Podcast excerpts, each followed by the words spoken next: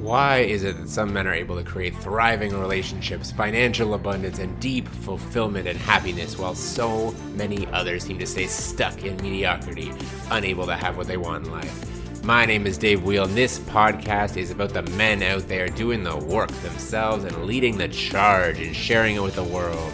It's my mission to inspire more men to step up, face their fears, and do the work so more men can overcome their suffering, create better relationships, and have more fulfillment in their lives.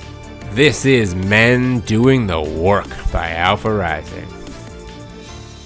Welcome back to the show. I've got another one of our short little integration episodes today. And today I am going to be talking all about plant medicine.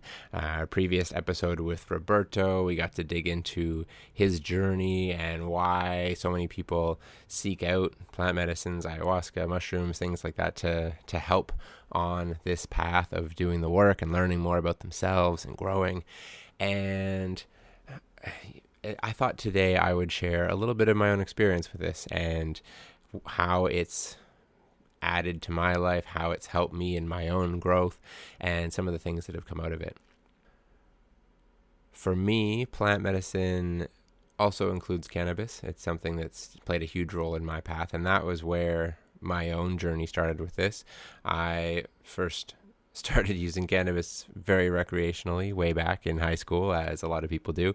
Uh, but I first started using it more medicinally, more to help out with my my health, my healing, my growth, all of these things when I broke my neck in a mountain biking accident in 2012, and it played a big part in helping me not just heal physically, but also it helped me to have my mind be in a better state, be in less of a fuck my life kind of a state and and accept where I was at and start looking forward and start just choosing to focus on what I could control and focus on my growth and where I was going and and flex my mind even though I couldn't use my body for a while there while I was healing. And so that was the first kind of opening to that.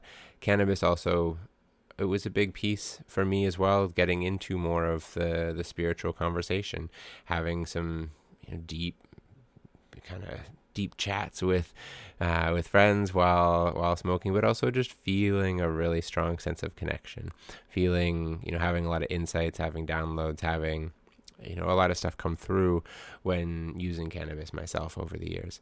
Uh, mushrooms came into my life as well. I've done numerous again some less ceremonial journeys back in my youth living in Whistler, but living in Vancouver, uh, a lot of a lot of more purposeful journeys using music and having guidance and going inwards, having someone holding space and just using it as a tool to really reflect and go inwards and and work through fears, work through blocks, help to help to see things going on inside that you might not be able to see otherwise or move through blocks that you're unsure of how to move through. This is a this is a big one, something that a lot of people are pretty familiar with.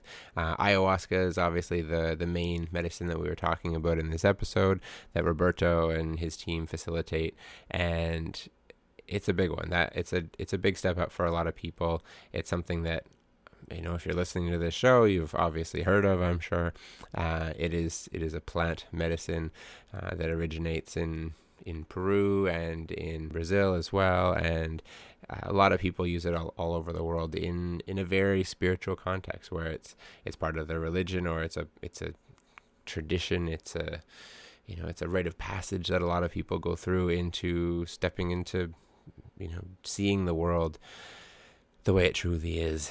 And it's become a lot more popular in the last few years and I had I've had the experience of sitting a number of different times, both when I lived in Vancouver and also down here. I got to sit with Roberto and his team at Sacred Playground, and uh, it it's been a very powerful medicine for me. There's been a lot of insights that have come from it, a lot of a lot of a lot of beauty and love and light, but also a lot of darkness. I, I've had journeys where I've just seen the most amazing visions and really felt connected to everything. And I've I've had journeys where I just cried and cried and cried for hours and felt dark and alone and scared and you know facing again both seeing the light and facing the darkness within me.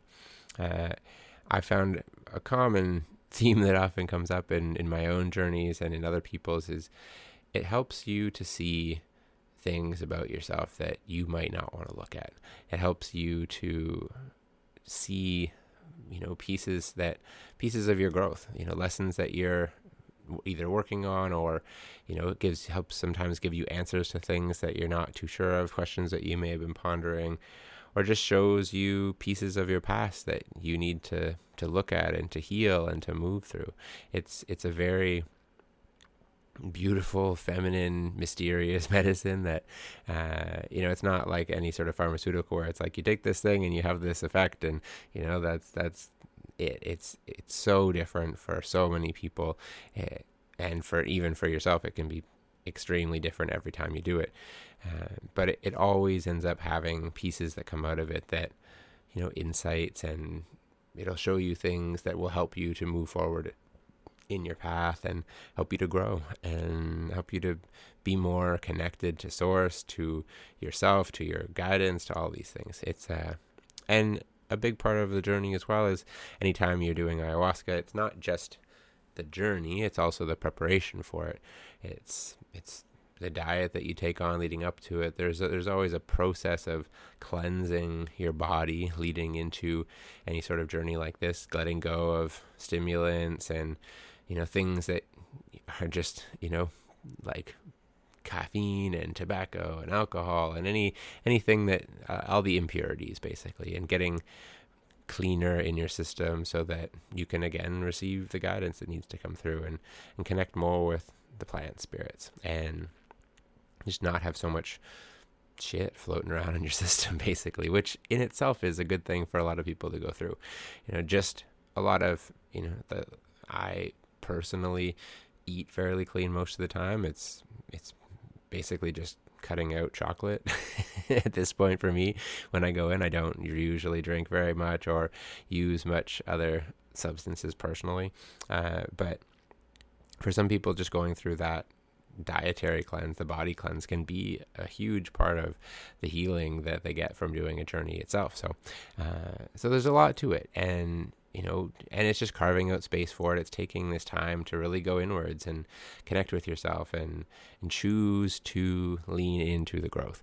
This is, again, a big topic and why I feel it's so important to talk about on here is because that's what we're talking about. We're talking about doing the work, we're talking about taking responsibility for our growth, we're talking about just stepping up to the plate, being willing to get uncomfortable so that we can grow, so that we can be the, our best selves so that we can show up as to our full potential for the world and, and be of service. And, and ayahuasca and most of these plant medicines are definitely something that can help people do that more. Uh, they typically help you feel, as I said, more connected to yourself and also just be people that are more caring and compassionate and concerned with helping others.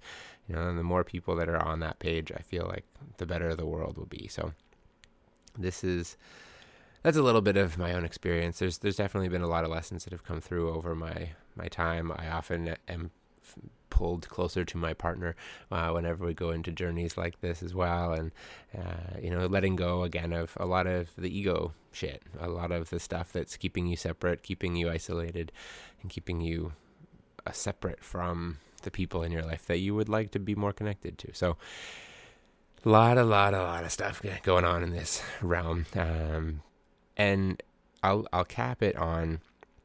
We talked about it in the episode as well, but there's this idea that it's not something that you should ever force on anyone else for sure, but also not something you should ever do for yourself to, to try to fix yourself. You know, there should really be a strong calling inside to to step into doing this work, to step into taking on a journey like this. And you know there there should be a desire, not from a place of that there's something wrong with you that you need to fix, as I said, but from from potentially curiosity or from a just a desire to understand yourself better, a desire to grow, a desire to peel back more layers within your soul. And you know, it's it's got to be from not has to be, but you'll get better results when it's from that place. If it's coming from wanting to fix yourself or wanting to like you know, eh, or if you're doing it because someone else is pressuring you into it, you know, you're you're a lot less likely to get good results out of a journey if it's motivated in that way. So that's that's what I'll leave you with on that. It, there's there's so much good that can come from this, and it's not for the faint of heart. These journeys, these medicines, they're scary and they can be very confronting. Uh, and there's so much good that can come from it. So if you are feeling the call to do something like this, uh, you know, do some research, find out if there's anything in your area that does it, or you know, go and go on an adventure. Uh, come down here to Costa Rica, or go to some place like Peru, or you know, find a place that I would just caution go with a place that you know someone that has worked with them uh, and you've gotten good recommendations uh, because there are sadly um, just like most things any anytime there's something like this that can do good but can also make money there's people that'll take advantage of it. So there are there are centers out there that are more touristy that maybe don't serve the best quality medicine or that have people that have ill intentions. So just again make sure that if you are going to do something like this you are going to a place that has come highly recommended from someone you know and trust. And that's usually the best way of doing it um, to ensure that you're going with somewhere that's that's quality and trustworthy and that you're actually going to be safe because it is important to be with good people going through journeys like this. So and as always, like if you've got any, if you're listening to this and you got questions, uh, you can always reach out. I'm always happy to, to talk about this stuff with people and support and offer advice or guidance uh, on any of this stuff. So you can find me through Instagram or through my website, uh, alpharising.menswork on Instagram or alpha-rising.com online. And, uh, feel free to reach out. Um, as I said, I'm always happy to support people as they go through this journey of awakening. Is really what it is. Is waking up to the truth of what's going on in the world and and of yourself. Uh, so, thank you again for listening. As always, if you are enjoying this, please share it with a friend, share it on your socials, leave a review, do all the things. Um, help us get this in front of more people.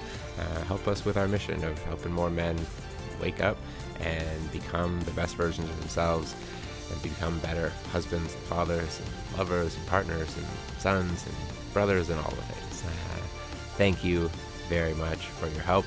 Uh, thank you for listening. And we will see you next time on Men Doing the Work.